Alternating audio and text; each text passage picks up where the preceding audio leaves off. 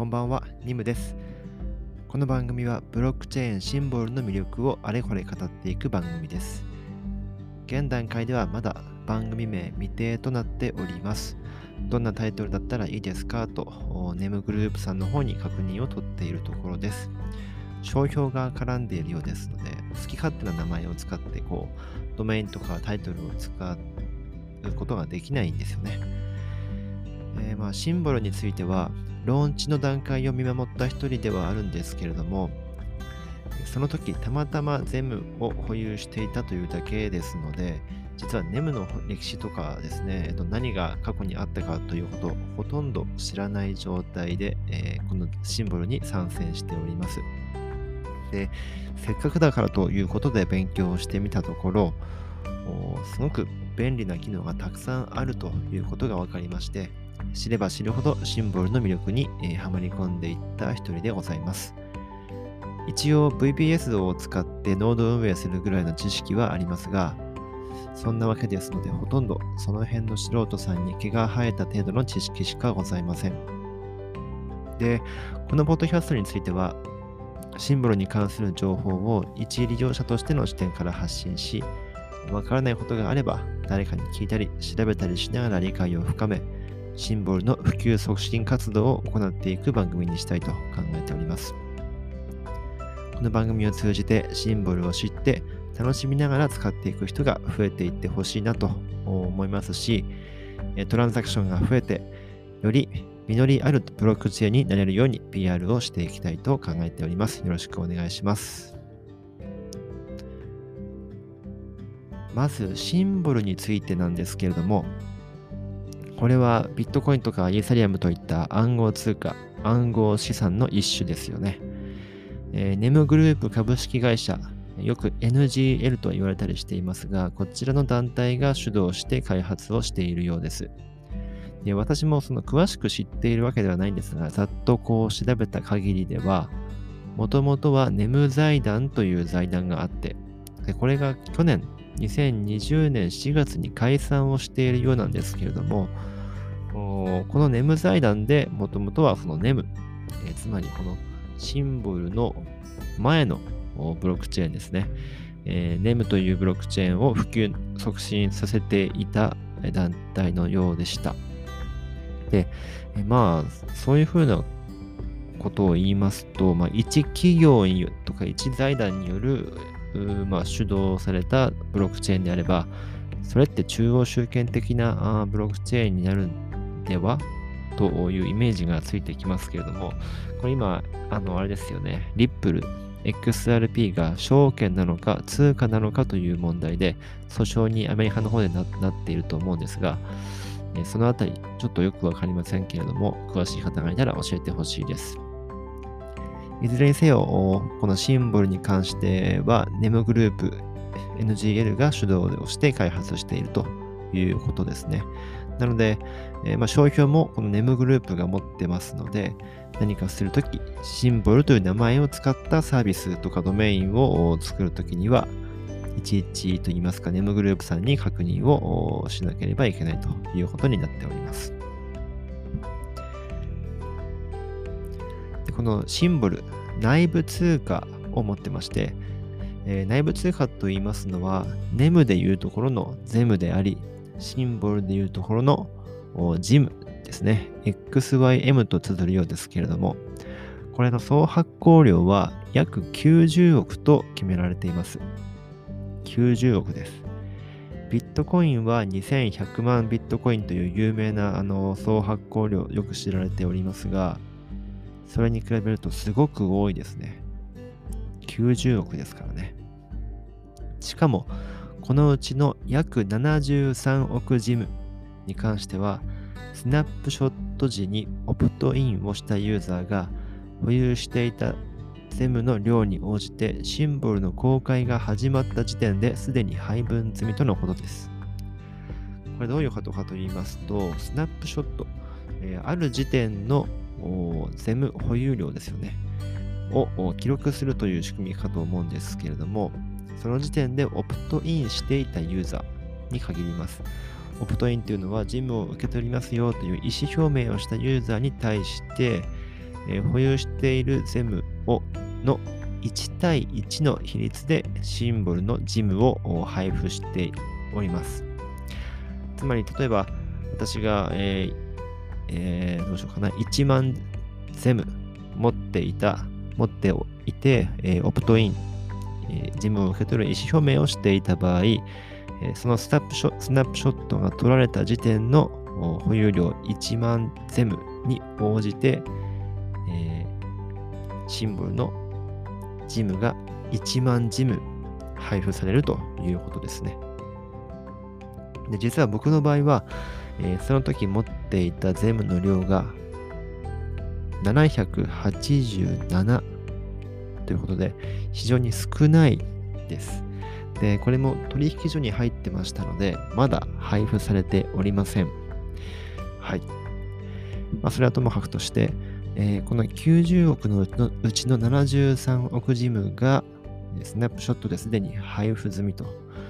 残りの約17億。こちらは、えー、シンボルの中にプログラミングされているインフレ報酬、インフレーションですね。えー、インフレ報酬として100年以上かけて発行され、時間とともに報酬が減少していくという仕組みになっております。シンボルでは、いわゆるこの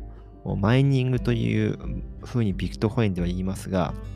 ブロックを生成する作業ですね。これをシンボルではハーベスティングというんですが、このハーベスティングによって、生まれたブロック手数料と、あとはこのプログラミングされたインフレ報酬、これを合わせて、えー、マイナーではないですね、えっと、ハーベスター、えー、ブロックの承認をした人に配分されるという仕組みになっております。さて、このシンボルが目指しているものについてなんですが、キャッチコピーは企業エンタープライズユーザーに最もシンプルで最も強力で最も高性能なブロックチェーンを提供するというのがシンボルが掲げているビジョンというか理念でしょうかね。で、この価値、ちょっと今 NEM の公式サイトから拝読して拝借して読んでおりますが、NEM の DNA から書き起こされたシンボルの価値はオープンさ、トラストレス、そして活力です。可能性の拡大というキャッチフレーズはビジネスにとっての可能性です。しかし、開発者、エコシステムメンバー、投資家、そして社会のために物事を作成、あるいは改善したい人のためでもあります。シンボルは、将来の相互に利用可能なトークン化された資産と権利の経済を見据えています。そしてシンボルのビジョンは、その未来への道をリードすることです。という記載になっております。どちらかというと、このシンボルは、うん、例えばビットコインのような価値の保全としての意味合いというわけでもないですし、イーサリアムのようにこういろんな、うん、なんだろうな、そこから発生するいろんなこうトークンとかの仕組みの元になっているブロックチェーンということでもあるのかな。うん。いずれにせよ、このエンドユーザーと一般的な通貨として使う人たちの対象としたというよりは、企業側とか開発者向けに作っている通貨ですよ、ブロックチェーンですよということが非常に強調されているような感じが、えー、しますね。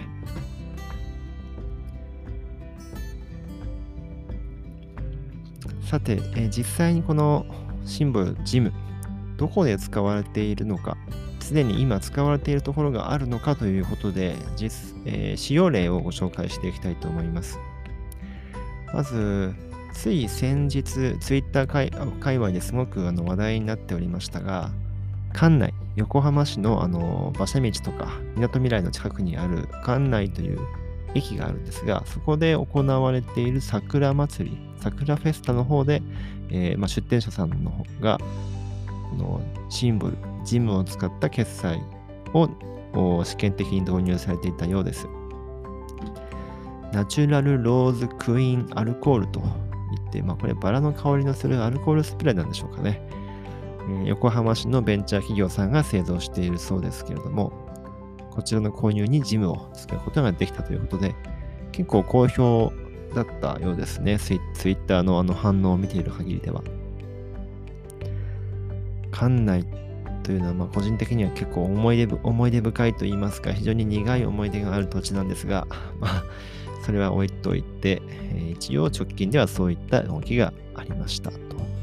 あと、つい本日だ入ってきたニュースで、クリプトモール。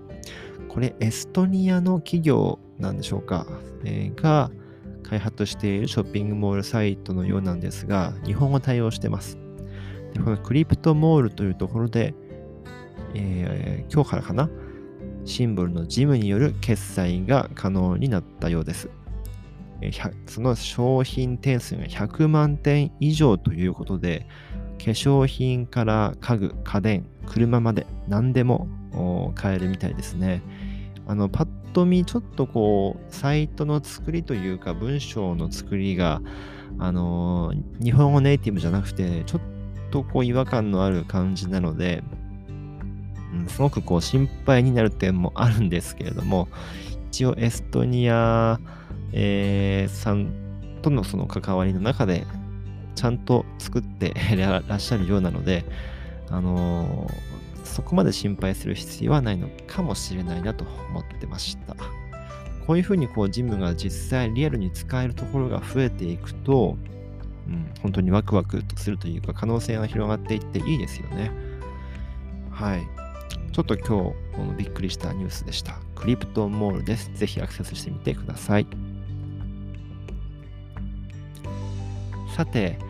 えー、現在のシンボル、ブロックインフォメーションということで、えー、現在ブロック数1万じゃなくて10万ブロックをすでに超えて、おそらく11万に近づこうかというところです。世界全体でのノード数は1700台後半。結構増えてきましたね。で、そのうち日本製のノードは約36%あります。はい。かなり日本製があの本当に一番多いです。いかにこの NEM、シンボルが日本の方々に愛されていたかということが非常にわかるノードの分布になっているかなと思います。であの基本的なこととして一応ご説明しますと、このシンボル、ブロックは30秒で1ブロック生成されてます。あのなので1分間で2ブロック、え10分間で20、1時間に直すと120ブロック生成されまして、24時間で2880ブロックが生成されるという計算になってます。そうしますと、だいたい1ヶ月で、まあ、かける 2880×30 日で86,400ブロックです。今ちょうどあの1ヶ月を過ぎたところで10万というところなので、えー、まあ大体そんなイメージを持ってもらえるかなと思うんですが、これ1年間経過するとブロック数100万を超えてきます。105万1200ブロックです。365日で計算しますと。いや、結構ブロック数がかさんでいくといいますか、あのー、まあ、私も個人的にノード運営しておりますけれども、おそらくブロックが増えれば増えるほど負荷が高まっていくんだろうなという感じがあの想定されまして、テストネットでは割と10万ブロックを超えたあたりから負荷が強くなってきたと、えー、いうお話もありましたので、少し心配をしているところではあります。まあ、状況に応じて、ノードのパワーアップといいますか、グレードグレードアップをしていかなきゃいけないかなと考えています。で、実際このトランザクションといいますか、各ブロックでどれだけらいこう、決済ではなくて、このトランザクションが送信、送受信されているかというのを確認してみたところ、まだトランザクションゼロのブロックが非常に目立ちます。まあ当然だと思うんですけどね。あの、そんなにまだ普及もしていないですし、え、実際オプトインされた、そので配布されたジムがまだ実際配布されていないっていう人たちも相当数いると思うんですよね。日本の取引所とかでは、財布とか GMO コイン、コインチェックとかあると思うんですが、多分どこもまだあの、配布されていないんですよね。えー、なので、まだその配布待ちだという人もかなり、いると思います。まだまだこれからですね。価格に関して言うと、まさにこの4月23日金曜日、えー、夜、今10時を回ったところですが、ビットコインが数日前から大暴落してまして、これにつれ下がりといいますか、あの、つられて、ほとんどの仮想通貨が下がってます。暴落と言えるものも結構あると思うんですが、えー、その中で、シンボルも当然その波を受けてまして、今38円ぐらいなんでしょうかね。数週間前までは40円台、50円台というイメージを持たれてた方もすごく多いと思うんですが、今30円台に入ってきておりますので、えー、まあこの先どうなるかですね、ちょっと1週間、2週間非常に注目をしているところです。はい。という感じで、えっと、まあ、15、6分喋ってきたところなんですが、だいたいこれくらいの時間でいいのかなと、とりあえずは今考えておりまして、毎回週に1回15分前後、シンボルに関するお話を雑談でも何でもあのお話ししていければいいかなと考えてます。で私も Twitter やっておりまして、えー、ぜひフォローお願いします。アットマークニムローグ NIMLOGUE というアカウントでやっております。この、まあ、あの、NIM という名前でやってるんですが、この名前、全然あの、NEM とかシンボル、ジムとは関係がありませんでして、あの、10年、15年以上前から実はインターネット上でのこうアカウント名として、あの、個人的に使い続けてきているものです。なので、あのー、まあ、NEM っていう仮想通貨の名前を聞いたときに、ブロックチェーンですね。非常にこう親近感が湧いたと言いますか、僕、ニムなんでね、あの近いという、ほぼ、ほぼ一緒ぐらいの、あのー、印象を受けましたので、あのまあ、こういそういった意味でもご縁があったのかなと、今になっては思ってます。私はもう個人的にノード、あの先ほども申し上げましたが、ノード運営しております。えー、ぜひ、えー、委任ハーベスティングしていただけると嬉しいです。詳しくはあのどこかチェックしてみれば、あの Twitter アカウントにも URL 書いてますので、えー、ノード委任を、委任ハーベスティングぜひお願いいたします。はい。ということで、第1回、これぐらいにしておきますかね。えー、ちょっと初めてなので、ポッドキャスト、実はあの私個人、あの個人ではなく会社では、あの、ポッドキャスト、YouTube 配信やっておりまして、そこで、まあ、制作の企画から制作、編集の、まあ、監修までやっているんですが、自分一人でこういうふうに、あの、ポッドキャストを喋るというのは初めての経験なので、結構あの、事前によく調べたりとか、原稿を作ったりとか、あの、やったんですが、うまくいきませんね、あまり。はい、これから少しずつ、まあ、あの慣れてえー、スムーズにお話ができるようになっていけたらいいなと思いますし、えー、まあ、リクエストがあれば、こう、ツイッター界隈とかで、えー、シンボルに関する発信をされている方々とも交流をしていきたいなと考えております。はい。タイトル未定のこのシンボルポッドキャスト、お聴きいただきありがとうございました。また次回もよろしくお願いいたします。お疲れ様でした。